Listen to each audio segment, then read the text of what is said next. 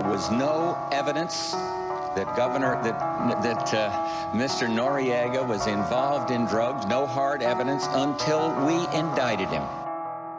Does the NSA collect any type of data at all on millions or hundreds of millions of Americans? No, sir. It does not. Not wittingly.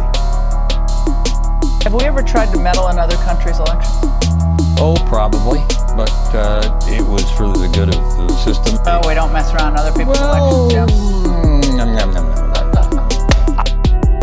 All right.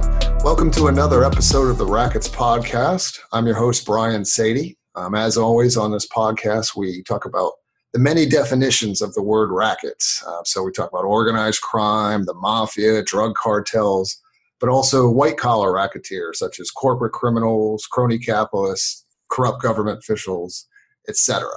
Uh, but on this podcast, we're going to focus specifically on the drug war in Colombia. And I have the absolute perfect guest on this show. Uh, it's absolutely my pleasure um, to introduce uh, Toby Muse to the show. He's a journalist and documentary filmmaker whose work has been featured in the New York Times, Los Angeles Times, The Guardian, Daily Beast, CNN, Vice, and, and a million others. Um, he splits his time in Washington, Washington D.C. and Colombia, and reports on a variety of issues in South America with a particular focus on the drug war. So, uh, welcome to the show, Toby. Thank you very much, Brian. I'm a big fan, and it's a pleasure to be here. Looking forward to um, an interesting chat about what's going on in Colombia and the cocaine trade. But as I say, I'm a big fan. Well, I, I, I really appreciate that. Yeah, um, you know, off there, we, we talked a little bit about the peace process and, and the cocaine trade in Colombia and how there's record level production. Um, and you had a really interesting observation of how those two dynamics are, are absolutely tied together. So just kind of hoping um, for the you know for our listeners, you can maybe explain a little bit about that. Sure. So uh, Colombia's peace process between the government and um, the FARC, the Revolutionary Armed Forces of Colombia. This really took place, it culminated in 2016. Uh, there were these kind of images around the world, this historic peace process. It was possibly the world's longest running civil war. The FARC had formed in the early 1960s. It's a conflict that had killed um, hundreds of thousands of people, turned much of the country into a um, into a war zone. So, you know, the world was really paying attention. Juan Manuel Santos, the president, who, you know, to his credit, really um, bravely guided this peace process forward, won the Nobel Prize. And it was this it was this belief that there was a new era Colombia was opening a new chapter, was turning the page. No longer was Colombia going to be associated with kidnapping, with cocaine trade, with terrorism, with violence. This was the new Colombia trying to catch up to its neighbors, trying to, you know, get into the 21st century, put this political violence behind. Unfortunately, it's not working out that way. Now, to understand what's happening is uh, essentially what we have, well, I'll just paint a picture of what's happening at the moment. The peace process seems to be fracturing in different parts of the country. We have dissident rebels from the FARC, those who never agreed to join the peace process, who have set up their own kind of militias where they're heavily involved in cocaine trafficking. Cocaine itself is seeing a record harvest in Colombia. They talk about a thousand tons or more than a thousand tons of cocaine being produced in Colombia. This is a record that Pablo Escobar couldn't have dreamed of that.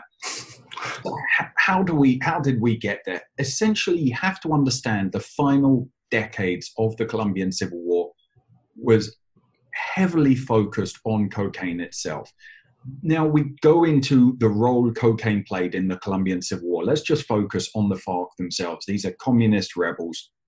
At some point, they decided in the 1990s to institute a policy that became called that was called the gramaje.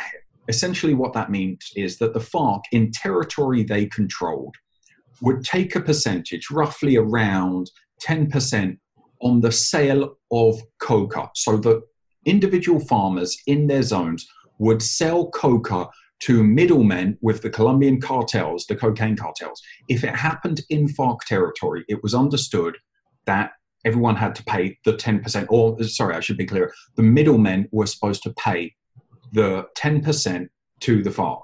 Right. It, kind of like what the, the mafia would call like a protection money. Exactly. And to, I mean, you know, again, to follow, take that um, further along, the FARC did provide protection because these were zones where it was uh, very difficult for the police and the army to operate. So they were getting something back in return for that money. They were having this territory. So this is how the FARC start with cocaine. What happens is, is that then coca in particular becomes strategic for the FARC. Let's take a look at South America and Latin America in the 19, in, certainly in the 1980s, was filled with guerrilla movements. Absolutely. All, but they all start to die out in the 90s. The reason why? Because the Soviet Union collapses, there's no source of income for them to keep these standing armies of thousands of fighters going, you know, it costs a lot of money to keep a rebel army going. Who was the one that flourished and grew larger than ever? The FARC, because now they had this source of new income, coca. So what you see the FARC do is the civil war then becomes coca becomes strategic. So you see the FARC taking over these different parts of Colombia. They're either fighting to take over zones that are already um, heavily um, uh, there's heavy, heavy amounts of crops of coca, or in zones that the FARC take over, coca is then stepped up the production of coca. Now, fast forward to the signing of this peace process. What we understand happened is is that the FARC, and the way I see it, what the FARC were trying to do is the FARC were probably trying to help the small farmers because the FARC themselves come out of that class. They've never lost that rural peasant roots. So, what the FARC were telling these farmers is they were saying, look, the more coca you grow, the more important, the more necessary social funds will be needed for you once peace comes. When the government comes and sees you have five hectares of coca, you're going to receive a correspondingly larger amount of money in order to tempt you away for these voluntary substitution programs. So in the final years, you see this bonanza of coca growing as the FARC in the FARC zones. What happened? What the government needed to do when it signed this peace deal with the FARC, it needed to send the police and the army and a functioning civil society to every corner, every nook and cranny of Colombia. It was their one chance to overturn this history of this essentially lawless, ungovernable country from Bogota. But Bogota's never held a firm hand over this phenomenally treacherous terrain of what Colombia is. You know, you've got the high mountains, you've got the jungles. So it's always been a weak central government. This was what they needed to do a historic new chapter in Colombia, a strong central government, the rule of law, send the police in, send the army, protect the civilian population. They failed to do that. So what uh-huh. happened? You have massive records amount of coca. And that peace deal was like the sound of a starting gun and it was now a race between all of the different mafias who traffic in cocaine and these go from organized crime to narco militias to dissident rebel groups to far right death squads they all rely on cocaine and they all raced to take over and now you're seeing a corresponding rise in the number of killings of human rights activists the figures are kind of i think one according to one count over 100 human rights activists and social activists have been killed this year alone. Yeah, I, I saw that story. Um, I mean, the old numbers again since the peace process, you know, over 200, and that's that's an old figure. So I believe at this point it's about 300. Yeah, I mean, you've given us all, you know, a lot to digest. One thing, just for the audience, I, I just want to uh, give as a reference is when you're referring to these coca growers, that's actually part of the peace process agreement. Is that the Colombian government um, has agreed to, as long as these farmers will substitute legal crops, they'll give them subsidies um, to go forward.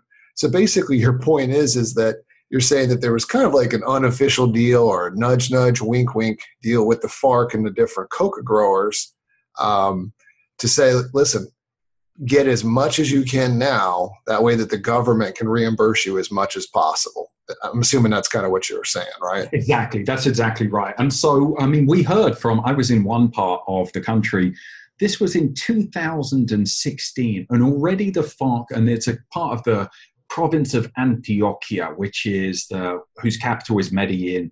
There's a um, a municipality there within Antioquia called Ituango, which is one of the historically violent parts of Colombia. It's kind of seen every every sad chapter of Colombia's violence. Ituango has um, has suffered it. There's a number of massacres that took place there, including a very famous one called El Aro, and also another one called I think it's called La Gran La Granja. These were very famous massacres. They occurred in around the year 2000.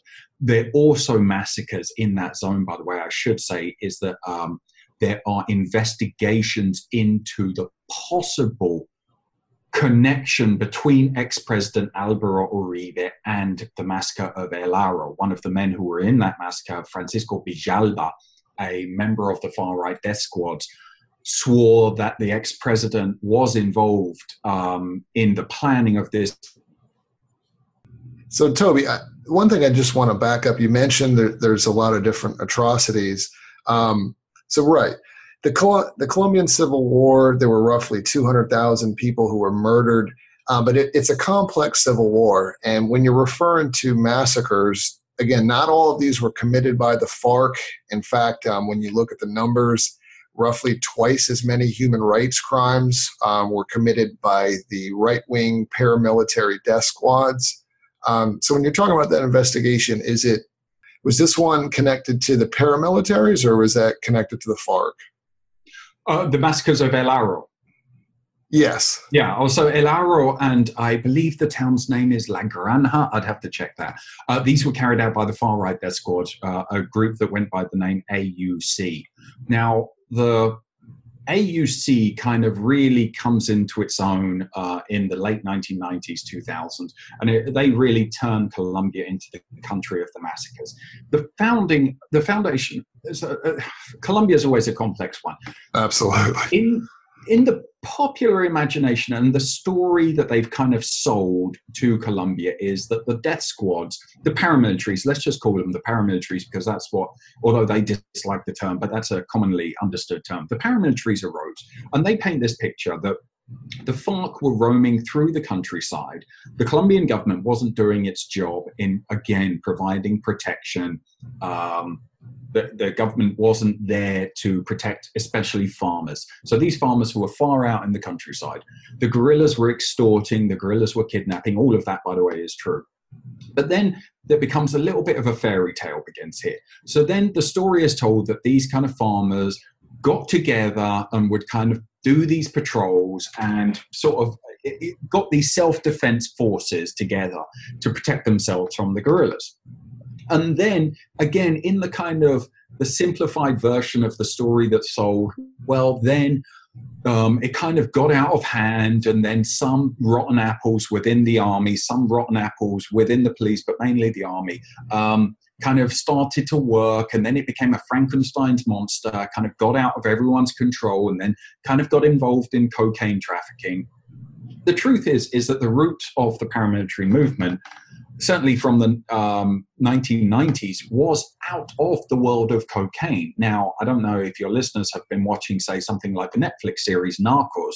All right, that was exactly what I was thinking about. Uh, exactly. Go ahead. I think I know where you're going with this. Exactly, and it's a you know it's a very well made series, and it touches on it, it puts into a story form very complex ideas, and it does a good job of showing how the paramilitaries came out of this um, this group called Los Pepes, which was the persecuted by Pablo Escobar, this kind of illegal death squad that was set up to carry out a dirty war against Pablo Escobar when he was on the run against Pablo Escobar and his um, and his associates in the Medellin cartel.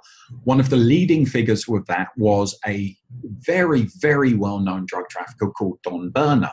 Now, Los Pepes are working, passing information that they're getting on the streets in the underworld. They're passing it on to uh, the Colombian police and the Colombian army, which is then passing that information on to the Americans. And they're all working together exactly how close the Americans were working with Los Pepes. I don't think that's ever really been um, made exactly clear. But we know there was an overlap between the Los Pepes and um, the Colombian security forces. There's even rumors that members of the underworld themselves killed Pablo Escobar, but then phoned up the Colombian police in order to give them the credit. They understood now that's a rumor. Colombia is a country filled with rumors. Absolutely. Um, well, I mean, again, when, you, when you're talking about organized crime and drug cartels, it, there's always going to be a certain level of certainty w- with your sources. exactly. And that's why, when it comes to, for instance, say accusations against the ex president, you know, again, it's very hard to know what is true because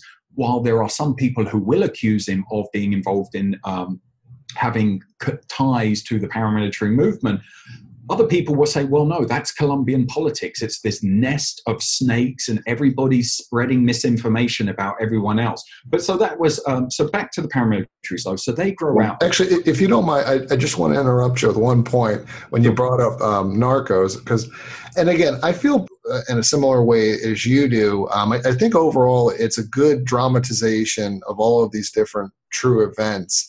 Uh, but the one thing I did take issue with that show, um, when you, when you're talking of the the paramilitaries, there was a moment in the show where I forget exactly how it goes, but something like. They've got they've come across this major stash of cocaine. sort of the line is something like, "Well, what are we going to do with it now?"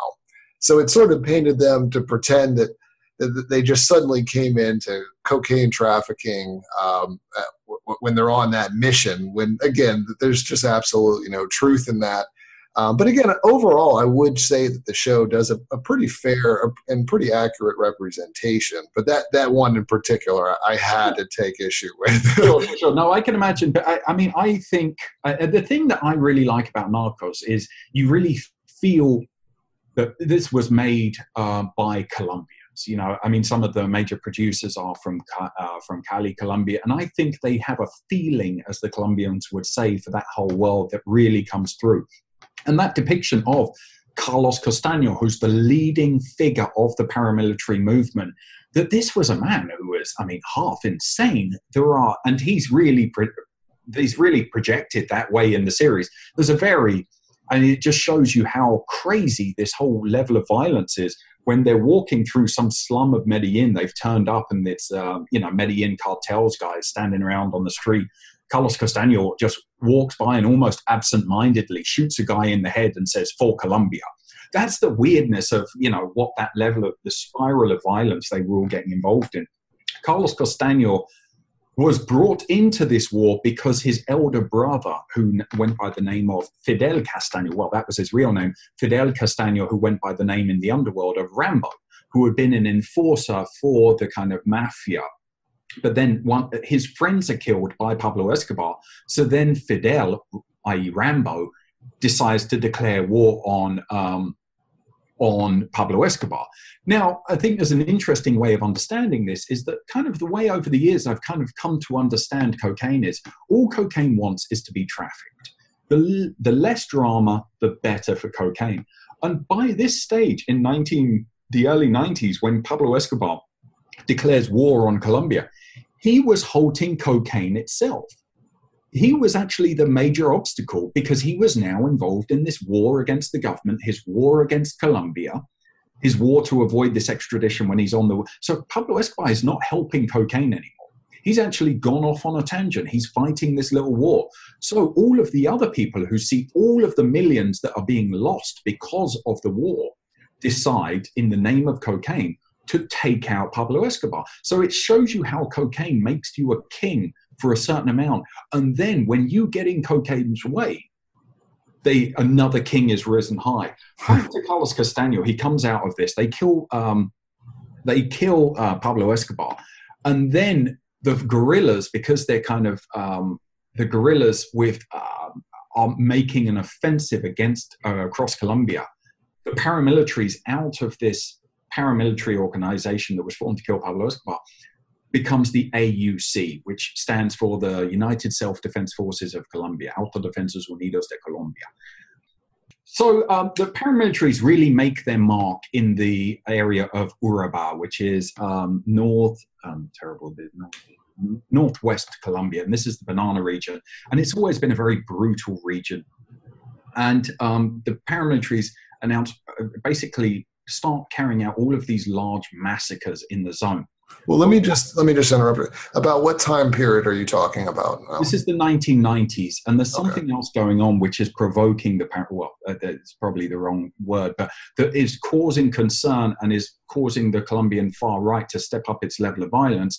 Is that there is a new political party called La Unión Patriótica, the Patriotic Union. Now, this was a hard left party, and they start fielding candidates across the country, but in particular in Urabá, where they pick up a number of um, elected offices. Absolutely. There becomes a political genocide on the party, which is called La UP, the UP in um, Colombia. They estimate that between three to 5,000 registered members of the political party were murdered by the far right death squads. And just, I mean, it's, I, I don't even know what a precedent would be for that. Um, right. And, and that was, I mean, at the time, um, I believe the FARC was actually conducting peace talks at that time. And it, when, when you've got that going on, it really kind of kills any sort of progress towards peace talks.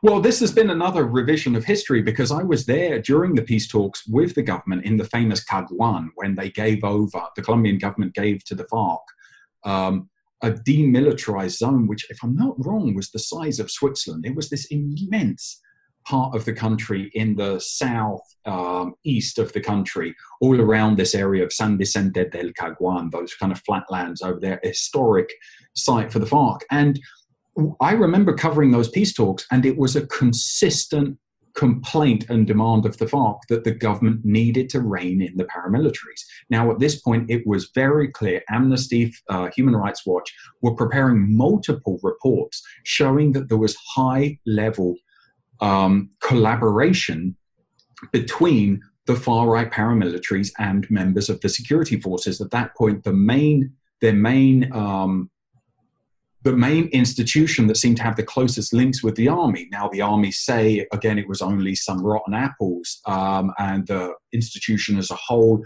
was not collaborating. Well, that's as may be, but it's certainly at critical points, in critical junctures, in critical times across the country, there was wholesale collaboration between um, units of the army. I mean, we're talking about things where the army would kind of wave through trucks filled with paramilitaries on their way to a massacre would just drive through army checkpoints absolutely um, if you don't mind and and i do it's something bringing up that point is that i also kind of want to bring up the you know there's the complicity of the colombian government but there's also the complicity of the us government um, for example, again, we're talking massacres. The I hope I'm pronouncing it right. The the Mapiripan massacre. That's in the in the late 90s.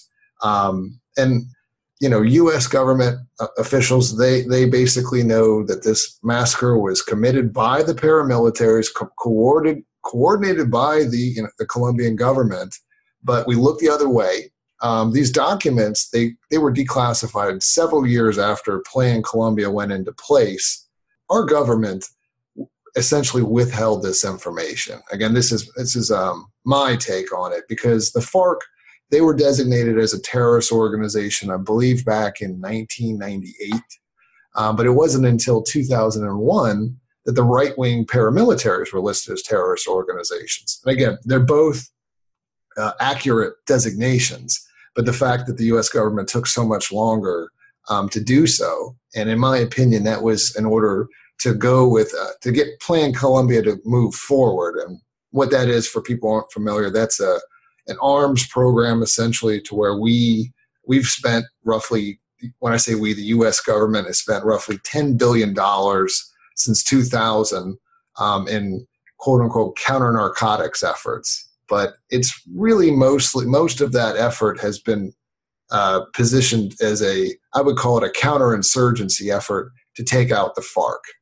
Um, so again, you have the Colombian government. You know, there's a lot of complicity there and ties between the paramilitaries. But again, the U.S. government for for a long time and, and to this day has looked the other way at this stuff as well.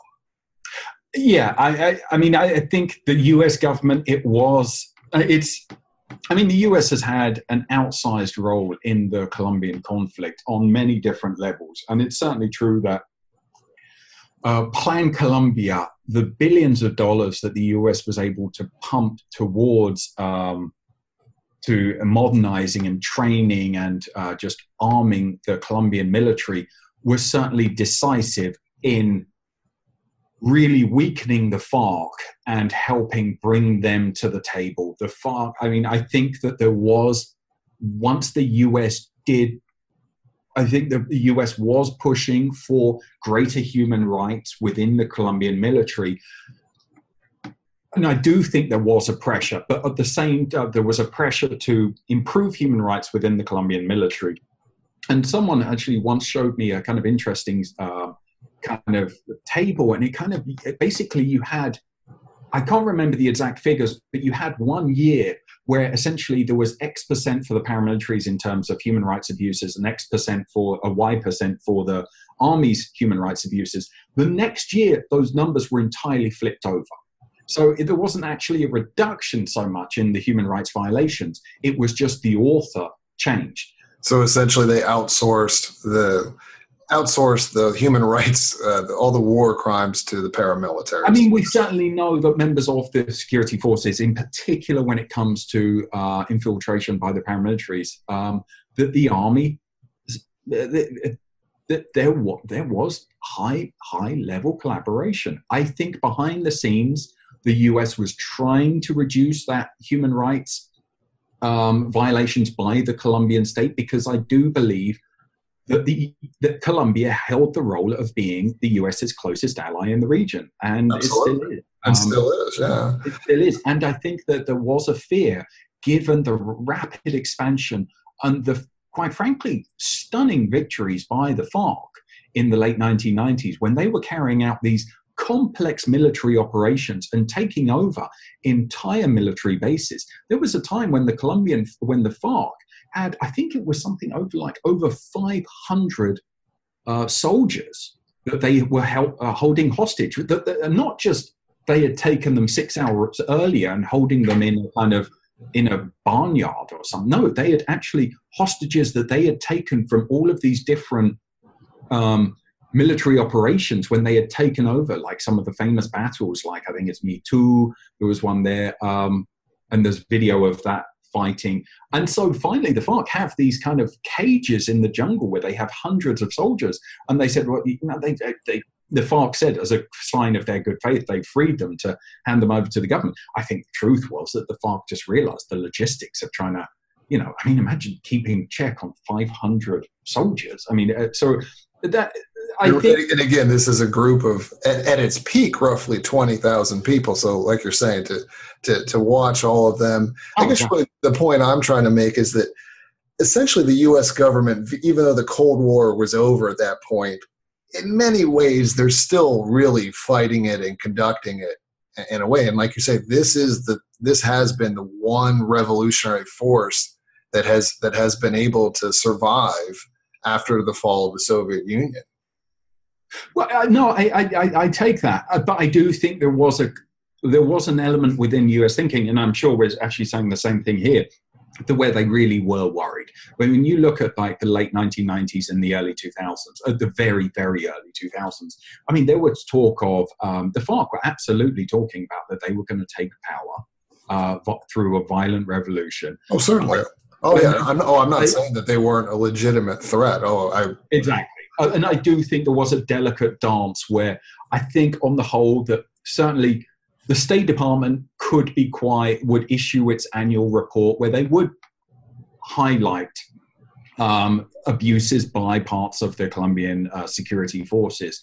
So I, I think I, exactly. It's hard to say. I think. I mean, exactly how happy were the U.S. with uh, these human rights violations? I think they were trying to see to lower them because I think the more, even just on practical terms, the more human rights violations there were, the harder it was to get Congress and the Senate to approve, especially Democrats, to approve more funding for Colombia.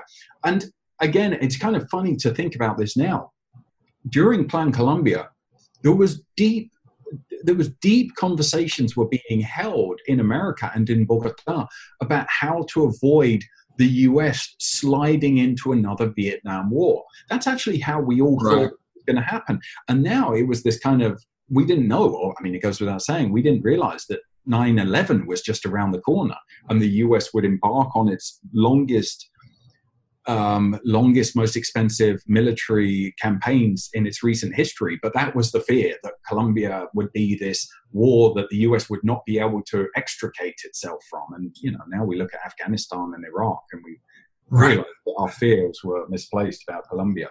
Um, I still don't really see us leaving, though. Um, I mean, we're, I mean, because we're not really sending troops. We're, we're really just sending we're sending weapons. It's, it's essentially kind of just a, a military assistance type of uh, effort. I mean, right now, it's again, Colombia is the. Um, it, it- now they they see themselves as partners in this ongoing war on drugs, and again, you know, I mean, Plan Colombia is roughly two decades old, and you know, it was we're, we're at record level uh, level cocaine. Not, not much has changed.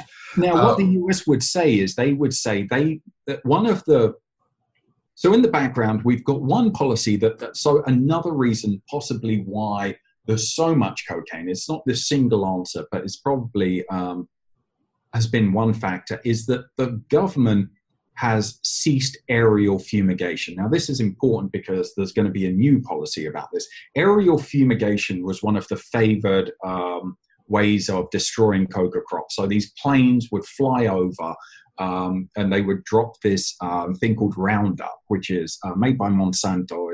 Uh, I've forgotten how to pronounce it. Uh, glyphosate.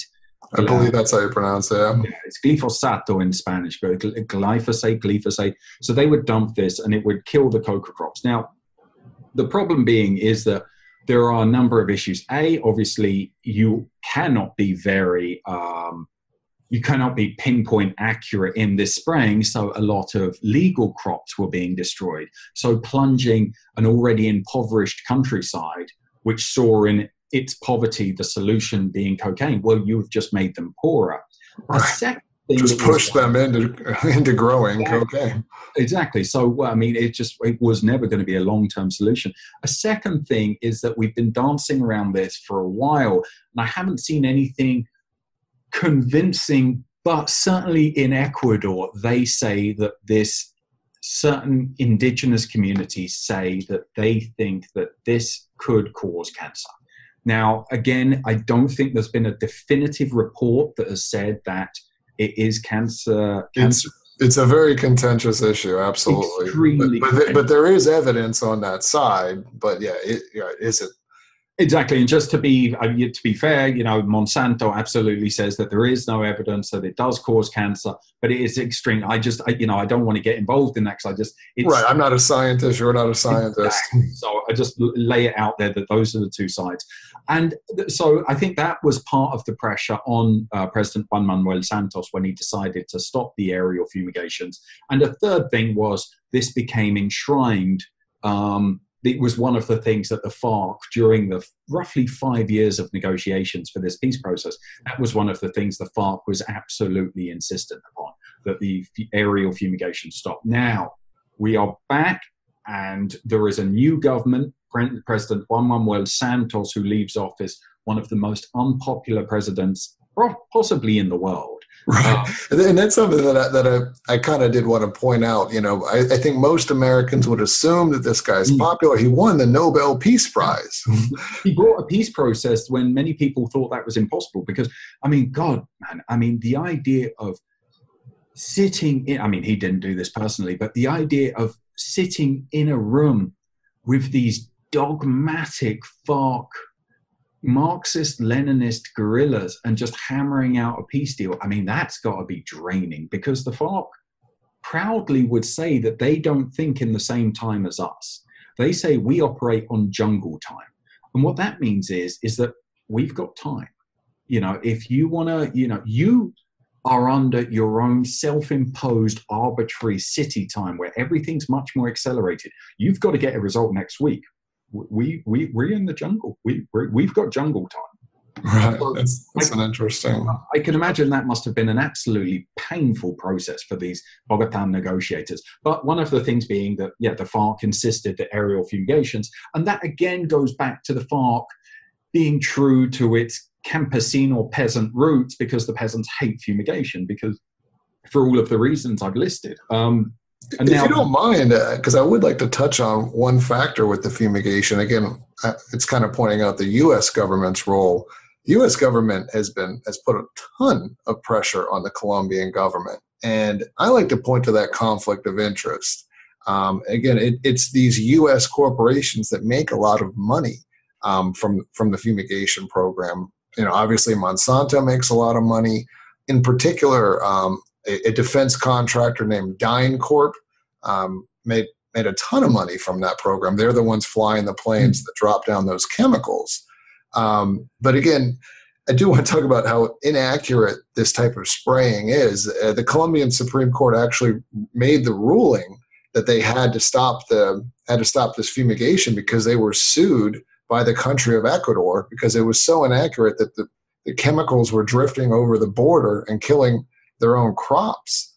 Um, and, and, to me, the, really the most um, the perfect example of this is the, the late Senator Paul Wellstone. He made a visit there. DynCorp was supposed to to um, demonstrate just how accurate their program was. So he's standing out there, I think, on some some mountaintop or something to witness it. But in the process, he actually got sprayed with the chemicals. um, so again, this is a, a, program though that the U.S. government has put a ton of pressure on Colombia um, to, to, reinstate. And like you said, they're, they're reinstating it now, but there's a really interesting twist. If you don't mind. Yeah. Uh, well, I mean, and as you say, I mean, uh, just one other thing I, I, would point out, which I think a lot of the world doesn't understand, is that the US model that we now see as normal in the um, military contractors that we see in Afghanistan and Iraq, that was a model that was developed in Colombia. So precisely as you say, these groups like DynCorp, DynCorp were in charge of um, over actually delivering, uh, spraying uh, these fields, and these were all private military contractors. And these contractors became a regular figure around certain parts of Bogota. So you would go for a drink in, say, the Irish pub in the um, in the 82 road there was one called in fact the irish bar the irish pub. And you would just see them. You would instantly recognize them. And these were the guys who were flying these uh, planes. Now they would occasionally get themselves into trouble. So one plane was shot down, we think. I can't remember if it was had an engine malfunction or was shot down, but the end result being that three US military contractors were kidnapped by the FARC and they were taken, I believe, in 2002 or 2003. The end result being that those became the longest held US hostages in the world, and they were only freed with the Operation Checkmate, which occurred in July 2008. In fact, we've just recently been celebrating its 10 year anniversary. This was the, just to remind your listeners, this was this operation where the Colombian military were in contact with these FARC guerrillas who were holding 15 high profile um, hostages. Now, there were the three Americans, that there were various army and police officers. They also held the ex presidential candidate Ingrid Betancourt um, and her assistant Clara Rojas. They what happened was that the military were in contact, but they were pretending to be an NGO. In the end, they actually pretended to be the Red Cross, which is actually strictly against the rules of war. Right. So they said that they flew into this uh, into this zone. They'd been in contact with these local commanders of the FARC. One was called Cesar. One was called Gafas, glasses.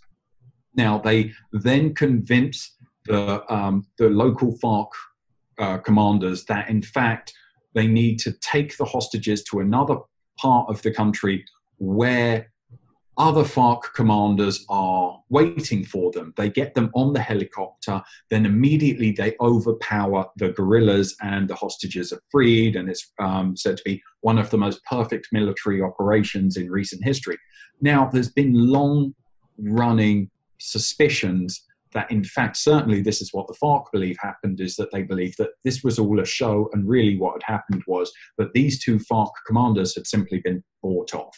that they had managed to, uh, the military had managed to get in touch with these commanders and made them offers they just couldn't refuse, Mi- millions, millions of dollars. The military, I've, never heard that. I've never heard that part. That's interesting. Yeah, the FARC they swear by it, but I mean, um, the military. Maybe, maybe, it's true. Who knows? Maybe it's true. Who yeah, I mean, you can understand why the FARC would seek to give an alternate explanation because of course know, you don't want to lose face. Ah, they look like a bunch of clowns. But so um, and actually, um, if you don't mind, I just want to point out one little side note. Um, you're, you're bringing up Ingrid Be- uh, Betancourt. Her son, I think, like about a week ago, actually filed a lawsuit against one of those um, FARC commanders because he's inside the U.S. Um, on a drug trafficking charge. Um, so there's actually going to be, a, I believe it's either, I believe, a federal lawsuit for terrorism charges um, against one of those commanders. It it just kind of randomly uh, surfaced there, like a, like about a week ago. I, I didn't know that because Ingrid has kind of Ingrid. There's Colombia is a strange country. I mean, it always comes back to this. And just as you mentioned that, in fact, from the outside, it's very difficult. Most people would assume that most Colombians loved Juan Manuel Santos, when in fact he's deeply unpopular within Colombia. The same can be true of Ingrid Betancourt. I find I find the majority of Colombians have a very exceedingly hostile to Ingrid Betancourt. Really, some of the other hostages did as well. they were, yeah. I didn't read any of that, any of that information. Exactly. I mean, the three American contractors. I think she was close to one of them, Marc Gonsalves, if I'm not wrong. But I think the other two really didn't like her. There's something about this woman that really divides people, and I don't really understand it because I don't have a problem with her. I mean, I, I don't understand Colombians. Um, Personally, if you want my opinion, I think it's because it got so much international media attention. I mean, there's been so many people who've been captured by the FARC, and for a lack of a better term, the, the world generally didn't really care. But then with Betancourt, you've got, I mean, I think she's also a French national. Yeah. yeah, a French national. So that's what helped to create these international headlines. But otherwise, again, they've kidnapped, you know, God knows how many people, but there really, yeah, you know, and there really wasn't much media attention. No, and I, I, and I can I see that, but I think the hatred of Betancourt goes deeper than that. And I, my theory, allow me to venture a theory, is that sure. I think it's Colombians will never forgive the Colombian who airs the dirty laundry in public.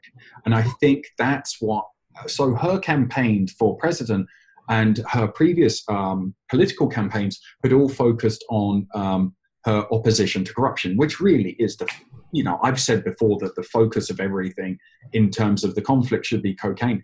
Go even a step backwards, it all comes down to corruption. I mean, corruption is just rampant in Colombia.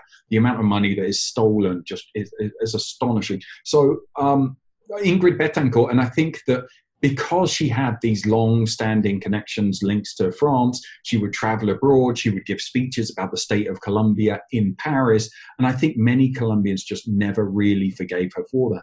That's an interesting point. It, when you're doing it internationally and not within within their own borders. Exactly, and that's all tied up to Colombians feeling victimized by the stigma that they carry. The you know, again, their mistreatment. Sometimes when they arrive to foreign countries, they turn up. People see the Colombian passport. They and even today, Colombians can go to places like London, New York, where the people consider themselves urbane, cosmopolitan, they'll meet a Colombian. The first thing they'll do is crack a joke about Pablo Escobar.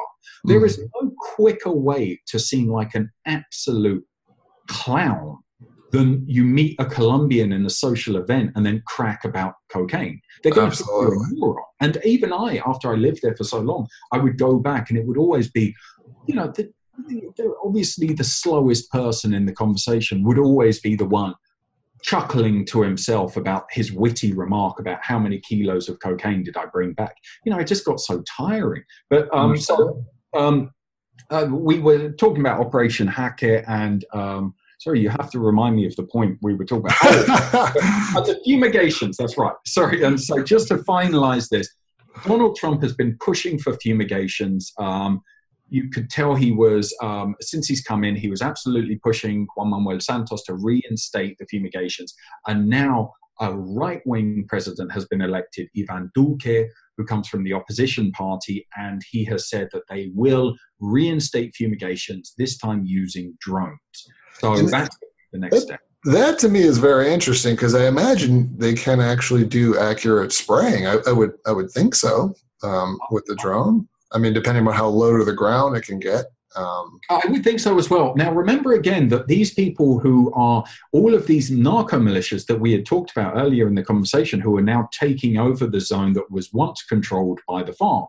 Well, again, these guys are going to carry out the same job that the FARC did, which is to just shoot up anybody or anything that tries to rip out the coca crops. Because again, their funding their entire funding comes from cocaine. And these groups, the FARC was using, it's a delicate balance that the FARC were carrying out. And you can you can push the needle along this kind of spectrum any way you want. But essentially, the FARC would say that they were using coca to finance the revolution. And to be honest, with some exceptions, I think that's essentially true. I think you didn't see a culture of the drug trafficker permeate the FARC itself. When we talk about certain fronts of the FARC, certain commanders such as El Negro uh, Acacio, I think it was clear that he was neck deep in the coca- cocaine trade. But that seemed to me to be the exception. On the whole, the FARC said this is a necessary evil. You know, I'm paraphrasing for them, but we are using the money we make from this to further our revolution. The new groups only exist to traffic cocaine. They have no ideology. It's just to make money from the drug. So they're going to fight these drones in the lonely mountains of Antioquia, and Nariño, where the coca is. Absolutely. You're going to see them setting traps for these drones. Now, how agile, at what height can these drones go? I, I don't know. But we know that when these DynCorp guys would fly out and they would go spraying over fields that were being uh, protected by the FARC. There was jokes about them returning to the airbase to count how many bullet holes were in their planes. Right. And serious. You know, it wasn't particularly sophisticated. It was kind of rattling off a AK-47 at the plane as it flew over. But you know, again, I mean. But again, so they they didn't really have the incentive to fly low and, and to, to do an accurate spray. Um. They just fly high. They say they did it, um, and again, wherever that thing drifts off to is wherever it drifts off to. And again, they'll they'll keep making millions, and if they don't they don't get it that first time, they'll go get a contract or go do it again. So again, they really didn't have an incentive to do an accurate spray. Well, I mean, by the end of the Colombian conflict, you would see this in a lot. I remember someone who has a um, a, much of her family is in the army, and he, um, she was telling me that one of her uncles had told her that they were having tremendous problems in one part of the country, which is called Arauca, where it, the fighting and these IEDs that the various different guerrilla groups were leaving was making these patrols so dangerous that the soldiers themselves were essentially telling their superiors, "Oh yeah, yeah, well, we're here." doing our patrol but when they hadn't they hadn't. They'd deliberately gone somewhere else, a safer zone. But what was happening was that there were these, there would be these um, confrontations because in the dark, these different army units wouldn't know who was standing next to them. They would assume that Unit A was actually on its patrol as it says it was. And then they would run into these armed men in different parts of the territory and gunfights would set off. And so by the end of the Colombian Civil War, sure, you would see a lot of people dedicated in the armed forces, dedicated to the idea of eliminating the guerrillas, returning peace, but you'd also see a lot of people who just the war just didn't seem to make any sense to a lot of people at that point. And they weren't prepared to risk their lives for it. Again they could be a minority. But i think it just shows you just the pointlessness of that conflict by the end you know? It was very hard to find instances of nobility in the final years of that Colombian conflict. So, if you don't mind, because that, that kind of brings me back to a point. So, you would think, uh, again, most Americans from the outside looking it would think that Santos is this popular guy. He ended the war. Um, there, I guess there are a lot of factors of why he is one of the most unpopular presidents. Again, he's now a lame duck.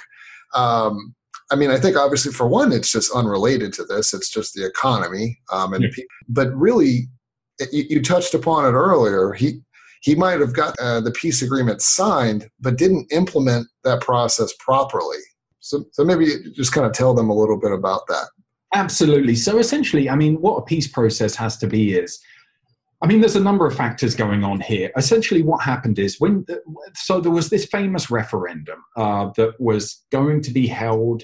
It was held just after the signing of the peace deal, and that was the final kind of. And Santos himself had been pushed into doing this again, let me take a step back. So essentially, you have two important political figures in Colombia. Representing the right wing is the former president Alvaro Uribe.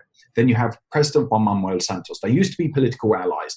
As soon as Santos came in and essentially asserted himself when he's elected to be Colombian president in 2010, you know, Uribe backs him. Uribe goes out and campaigns for him. Uribe had been president for eight years before. He had changed the constitution um, at least once and had tried to change it again to allow him to run a third term. That wasn't possible. So Uribe handpicks his successor. This is Juan Manuel Santos, his defense minister. As soon as Santos really kind of asserts himself in 2010 and become his own, own man, Uribe is furious absolutely irate. And for the next eight years, Uribe is constantly all over the media, and he's you know very eloquent. Um, he has a charisma to him that has just enchanted a good 30% of Colombians, even though they are loyal to the death to President Uribe. He's Absolutely. inspires that. And I'd say the majority just kind of want him to go away, but he has this hardcore, and we're talking millions and millions of Colombians. This is not a small minority, it's a good 30%, I would say. But he's on the media every single day attacking his successor. Every single day, he's constantly trying to push Santos's government to the right. So part of this is that Santos is worried about this internal opposition from Uribe, and in order to kind of try to take away some of Uribe's law, he agrees to this referendum. I'm with the FARC. This is about a month before the referendum. The FARC are telling me in private, they're saying anything less than 70% in this referendum, we think is going to be a worrying sign for the popular support of this peace process. In the end, Uribe and his uh, supporters got out there, they were passionate, they went out, they knocked on every door, and they won. The no vote narrowly won. It rejected the peace process. It yeah, like, like fifty point two, I think is what is what it came out to. Exactly. A, a, just a razor thin margin. Razor thin margin, but again, they won because they were they were energized and they had this charismatic leader, Uribe, leading them. And so it throws the entire peace process into utter disarray. No one knows what the hell is going to happen at some point. Santos and his government, there's missteps everywhere. Um, essentially, you know, and you know, the Colombians need to, the Colombian supporters of the peace process, I think, need to take some sort of responsibility for this. A, far too many of them didn't bother going to vote. They didn't think that they needed to go out and convince other people. And they, when the peace process lost in that referendum, there was no wide scale marches by all different Colombians. I know the indigenous came in to uh, support the protest. The students held their own marches, but there wasn't that kind of cross section of Colombian society under a single banner. What saved the peace process, as ridiculous as it sounds, was I think two things that happened. A, the Nobel Prize Committee. I don't know if this was a last minute change or not, but they decided to give the peace process only, uh, the peace uh, prize only to Juan Manuel Santos and not to be a joint prize to the head of the FARC as well. It was just the Colombian president. Secondly, there was an editorial in the New York Times, and the Colombians constantly read what other people say about them. That's that, that in itself is a story. And the New York Times issued an editorial in 2016 saying Uribe himself was one of the principal obstacles for uh, the peace uh, for peace in Colombia, that he was just constantly attacking this peace process. And that kind of rallied the troops of the peace movement together. The government finally kind of got its act together. And then the government started to kind of push through the legislation. Now, the implementation of this peace process has not been a success. This was supposed to take the FARC the Latin America's oldest guerrilla group and turned them into a disarmed political party. New lives that these were these guerrillas were supposed to get um, a training. They were supposed to be reincorporated into civilian life. The problem was though that that peace, that referendum, it made peace a campaign issue and it polarized the country. What Colombia needed two and a half years ago was the president of the the largest supermarket chain, having his photo taken with a bunch of um, guerrillas on the front, ex guerrillas, shaking their hands and saying, I'm giving them a job. They deserve a chance. Will you join me? That never really came through.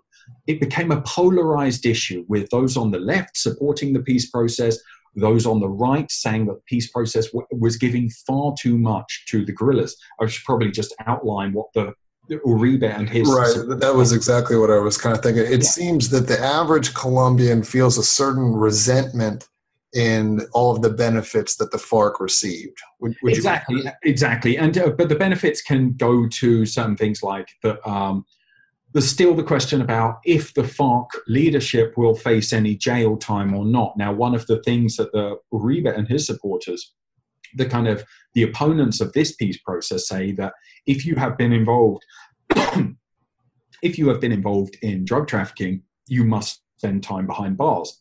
What the FARC is saying is that yes, some members of the organization. What the FARC essentially is worried about is that there will be a kind of the American style RICO um, kind of statutes will be used against them, i.e., someone in the FARC was trafficking cocaine and was involved somehow in the cocaine business, everybody could potentially be guilty. So right. In other words, like if it's retroactive. So what they're saying is, if we stopped after day one and you have you have no evidence that we're committing this after day one, you have to leave us alone. Exactly. And so the FARC are demanding, the FARC are also, as part of the peace process, will have around about 10, if I'm not wrong, 10 seats in uh, the Congress.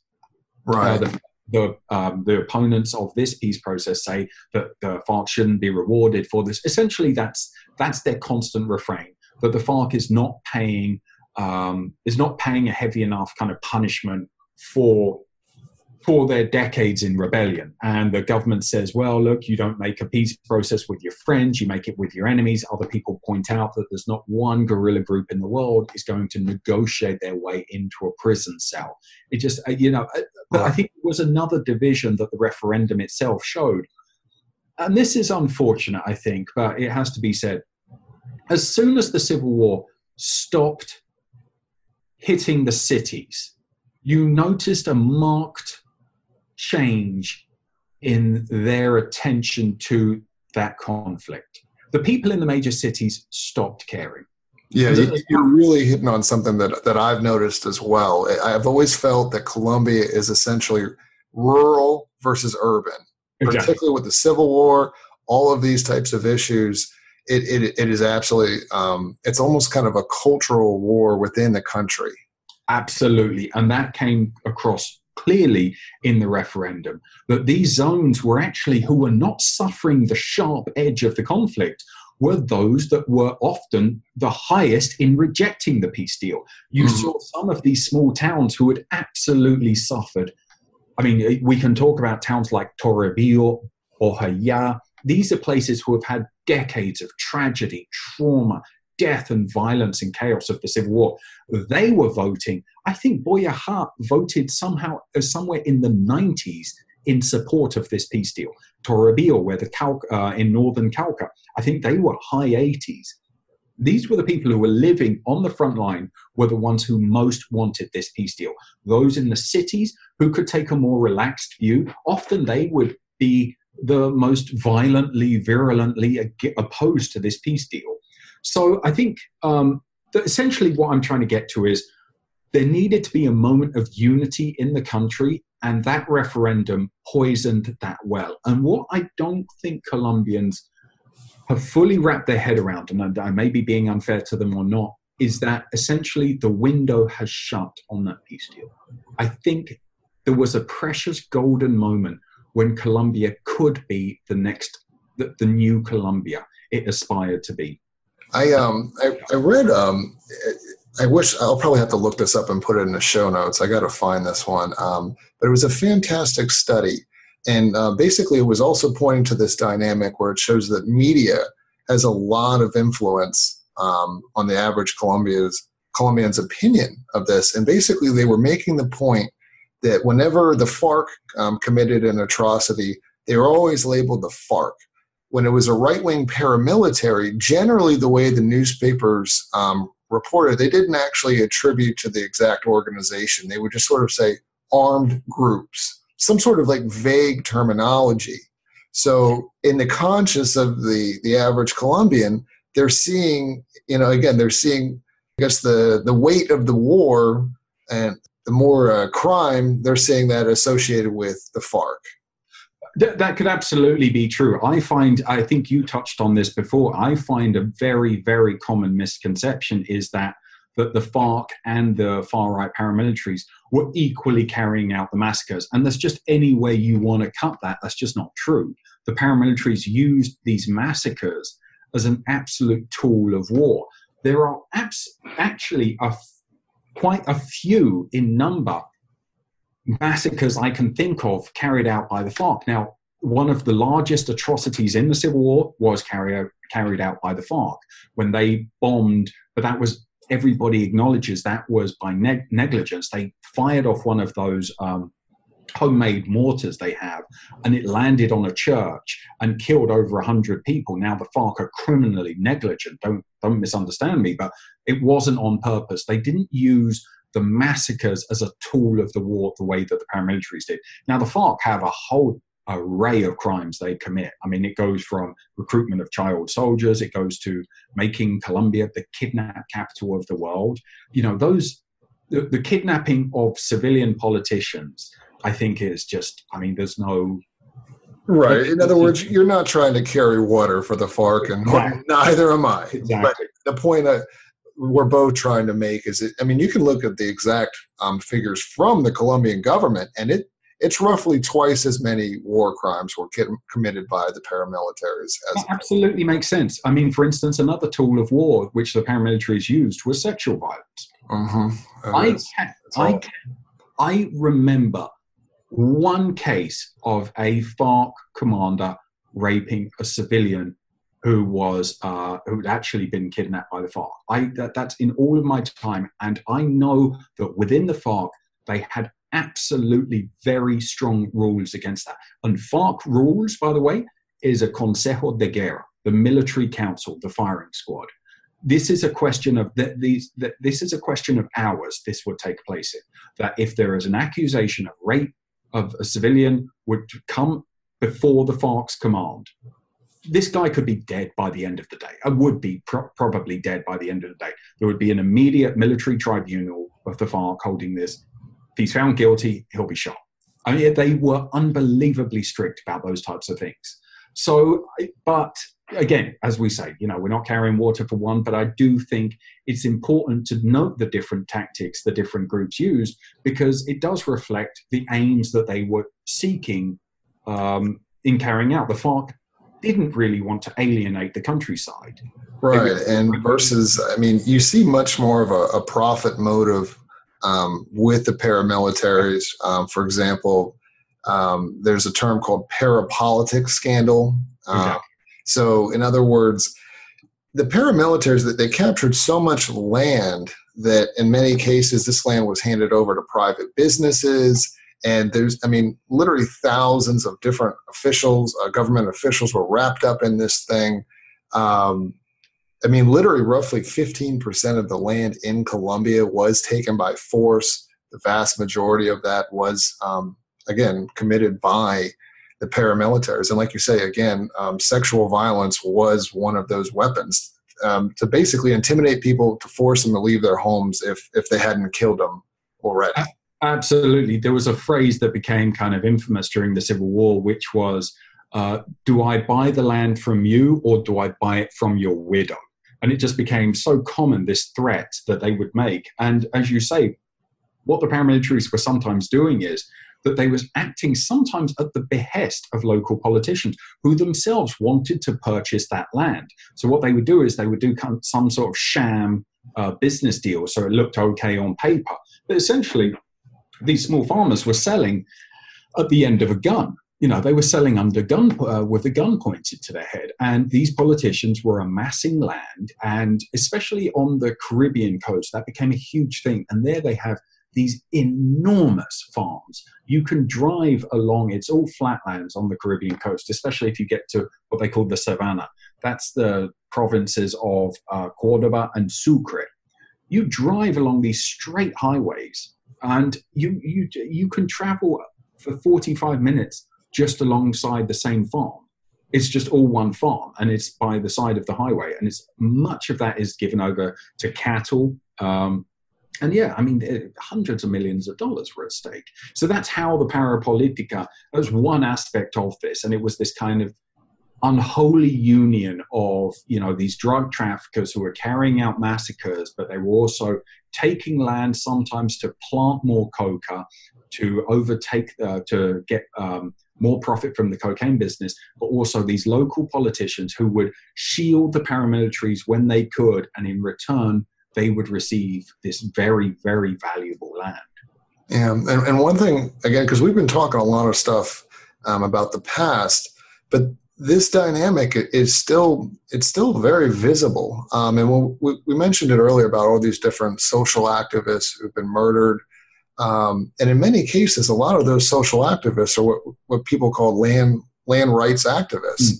uh, because basically there were roughly 7 million domestic refugees within colombia. So once the peace process ends a lot of these people they go to try to go back to their land and then they just basically want their land back um, but again, a lot of these people who've been vocal like this have been they've been assassinated. Um, Absolutely. I mean, as you say, I mean, some of these activists have turned up to, and again, this is often happening far away from the, you know, Colombia can be, the wildernesses there are just endless. So this is not like it's occurring in the middle of town. No, you have to go on a dirt road. I mean, there are places in Colombia it can take you three, four, five days to get to. So you're in the middle of the mountains, you're in the middle of the jungle. There's absolutely, you can't count on any sort of anything that we would understand as the state to protect you. You're out there by yourself. And yeah, these people can often end up being murdered for their attempts to reclaim the land. And often it's um, these endless legal um, wrangles some people have returned the land. Some people continue to fight for the land. It's, it's a very and on top of all of this is that Colombia is one of the most unequal societies in the world. Colombia, I would say, Colombia is so unequal. It's holding the country back to the detriment of the entire country. Some level of inequality is obviously always going to be apparent in, in a capitalist society um, you know, capitalists would obviously say that inequality can be, you know, a, a good uh, because, you know, for, for, whatever reason, so not to get into that discussion, but Colombia right. is so impoverished, millions of Colombians, if they were able to rise just a little higher, these Colombians could actually become part of a formal market. They would have spending power.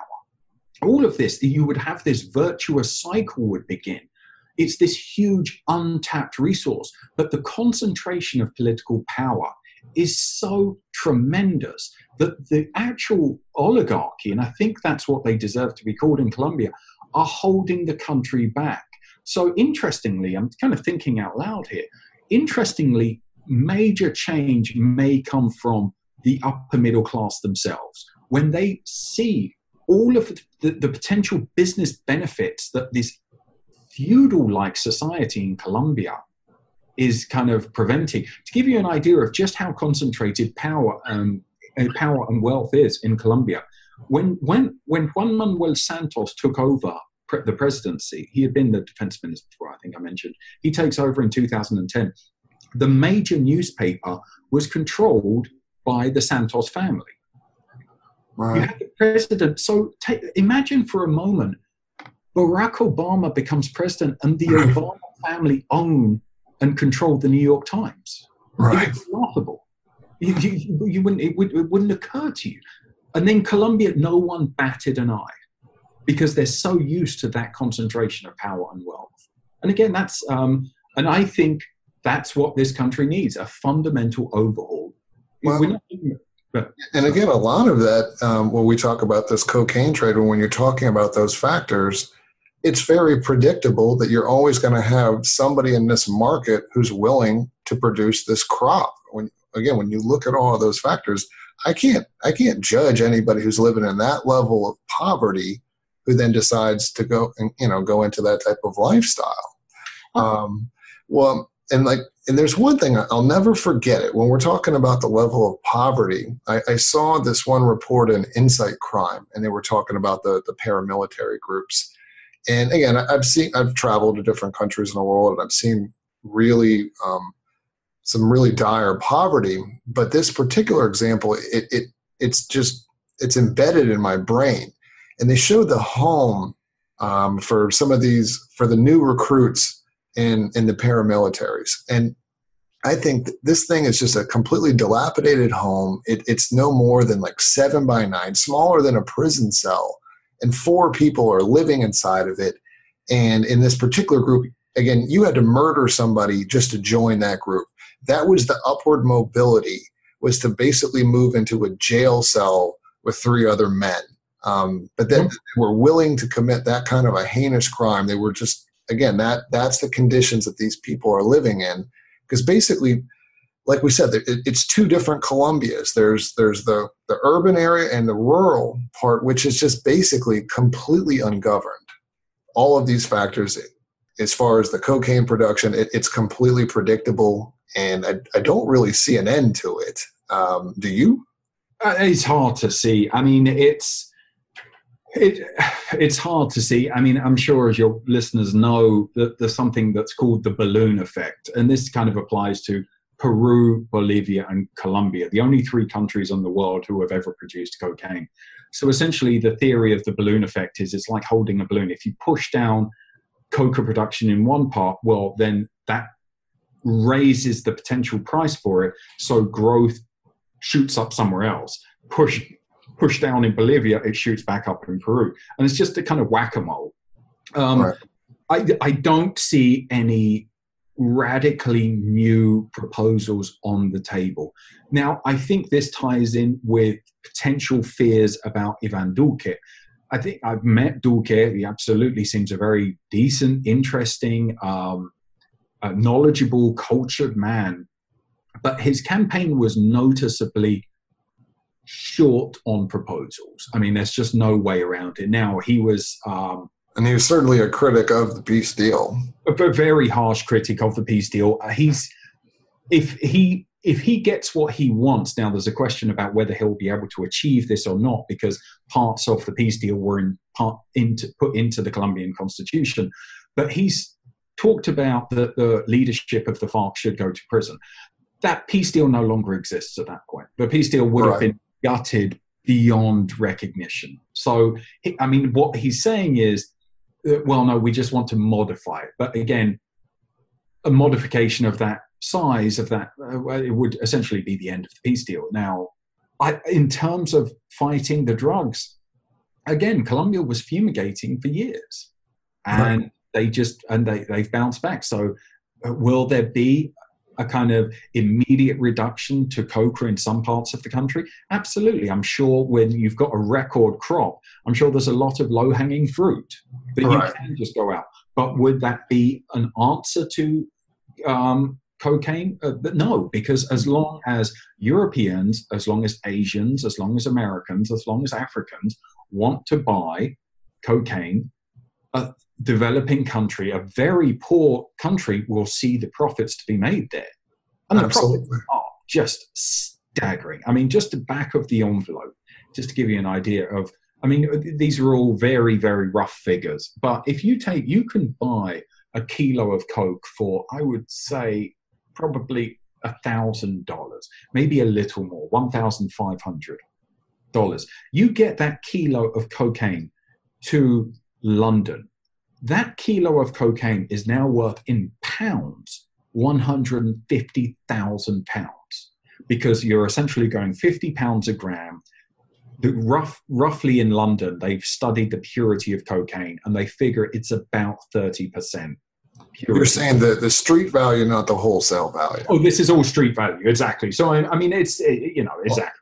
Um, Yeah, in the U.S., you know, I've read around uh, 25 grand for a kilo. Australia is like the, I believe, the highest price in the world, something like 80 grand for a kilo. So yeah, it, it depends upon the market. But absolutely. when you're starting out at a thousand dollars, do the math on that. exactly. I mean, you just cannot. And in fact, um, so a friend of mine, um, a financial journalist in Colombia, says that he thinks he's found out the only business that is more profitable than this, and that is smuggling gasoline from Venezuela, where it's subsidized. It's essentially almost free. Um, and then you cross it into the Colombian border and then sell it in Colombia. And that is a phenomenally um, this black market in gasoline. Now, funnily enough, they actually mix the two up. So they have this thing called the caravan of death. Now, these are done by the indigenous of the community of the Wayuu. These are the kind of young, reckless young men of the Wayuu. They drive in a caravan all of these uh, cars into Venezuela. They drop off drugs. They then fill their cars with uh, gallons and gallons and gallons of gasoline and then race back into Colombia, dropping off the gasoline. But they travel at like 120 kilometers an hour, 130. And I've seen them drive past. The idea is to kind of avoid outrun the police.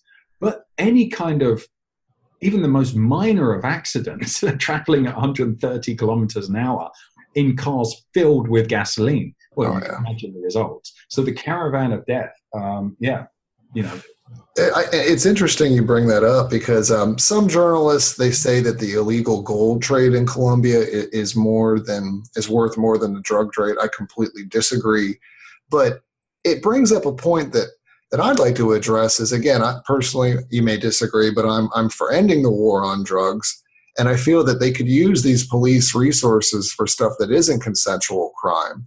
I mean, if anybody knows anything about the illegal mining, gold mining industry in Colombia, I mean, it is absolutely devastating to their country. I mean, in many cases, it's it's basically the similar criminals there. But again, it, it's just another one of these examples where foreign policy is is affecting Colombia, and yet so many people from outside of Colombia have this really just snarky attitude and very limited um, view of this country. Absolutely. I mean, I, I obviously, you know, covering the drug war uh, for a long time, I've come across, um, you know, many different points of view on possibilities. Certainly, that's one of the options, the legalization of drugs. I would say, though, that, you know, your biggest problem with that, though, is that have you ever met someone who hasn't studied the kind of drug war or isn't a libertarian, a classic libertarian, who isn't kind of shocked by the proposal of, of legalizing cocaine? I think that's the biggest opposition. This Oh, the stigma? Absolutely. I mean, if if you talk about marijuana now in the U.S., the the vast well, not the vast, but we're talking the low sixty percent of Americans support full legalization at this point. Now, when we talk about the hard drugs, you talk about heroin, cocaine, roughly like ten percent of people. And again, a lot of it has to do with stigma. If you say, "Are you for ending the war on drugs?" the poll numbers are a lot better now, if you say, "Do you want to decriminalize or legalize heroin or cocaine?" Again, it's like it's something like ten percent. Um, so yeah, oh no, I'm not saying that it will happen. I, I again, I'm just a I'm just a strong uh, proponent of ending. No, no, no. I get it. Again, I mean, I'm very, I'm very sympathetic to that argument as well. Um, I, I, I, I- don't know what the solution is at this point. I mean, I've just been covering this. I, certainly, when you just cover the drug war um, for so long, you know, there is just a kind of grinding inevitability about it. I just don't see how it can be definitively won or lost either way. So we just kind of grind on, and I, until you know every every person in the world, I, I don't see what they can do. And they've tried that here. You know, they've tried that in multiple different countries. Next year or so, your Um, listeners are going to see an avalanche of the stuff out. Okay. So basically, I just kind of want to just bring up one last issue. I know that you're you've got plans to write a book on Colombia. So if you would just maybe just tell the audience um, maybe a little bit about that, or you know when or, or so they should look at the bookshelves. Absolutely, yeah. I mean, so I'm going to be writing. I've again, I've been covering this for um, last 15 years or so. So I'm writing a book about the whole cocaine industry and really kind of focusing on the people who make up this very weird ecosystem of cocaine. I'm, you know, I'm trying to bring out the people who have never really been interviewed before. Um, these can be the different cartels, the different mafias, but also the police people involved in this. And I'm trying to kind of put I'm trying to tell the drug war through these people's stories because I think they're just fascinating individuals who live in the darkness of this drug war, but their lives are constantly they're dancing on the edge of these blades. You know, any mistake in the drug war and your life's over. But it's also a fascinating psychology of how these people get drawn into the world of cocaine and often find that once they've stepped through that door, the door slams shut behind them and they find that it's almost impossible to leave. I think that's a common theme I'm seeing as I kind of get this book ready. I'm going to be in Colombia for about the next four months, um, and I hope to finish writing the book by around August of 2019. And so hopefully, um, sometime in 2020, the book should be out. I hope to come back on the show to really, you know, when the book's ready. Oh, of course. No, you, are welcome anytime. Um, no, and that's what you're going to do i'm very interested in i'm definitely going to grab a copy you're, you're bringing sort of the human aspect me personally again obviously I, am very interested in this topic a lot of it's really more the geopolitical aspect um, what you're doing is really bringing some nuance to the story that i you know again i, I really haven't read before um, is there any other work you want to just tell the audience about or uh, if you would also just let them know how to how to follow you on whatever social media platforms you like to use uh, yeah, I'm so I'm on Twitter at, at Toby Muse. So it's T O B Y M U S E. That's my Twitter handle. No, I mean really, I've just been focused on this book for um, in recent months, and now kind of actually looking forward to stepping away from the the news and kind of you know get involved in the kind of long, in-depth investigation that the book is going to require. Well, I'm definitely looking forward to that. Um, just want to thank you um, for coming on to the show. Um, everybody who's listening, absolutely go follow him. That way, you can keep up to date, and you'll know when the when the book is ready to come out. I would also like to uh, thank the audience for listening. If you enjoyed this podcast, please give it a five star rating, share it with your friends. Uh, but really, the best way to support the podcast is to go out there and grab a copy of my three book series, Rackets. It's on the legalization of drugs and gambling and the uh, decriminalization of prostitution. Uh, so, on that note, again, I'd like to thank everybody. I'd like to thank Toby and talk to you later. Bye bye. It's a big club, and you ain't in it. I am concerned that the size of some of these institutions becomes so large that it does become difficult for us to um, to prosecute. You can have a license price is $250,000, plus a monthly payment of 5% of the gross, of all four hotels in the store. Corleone.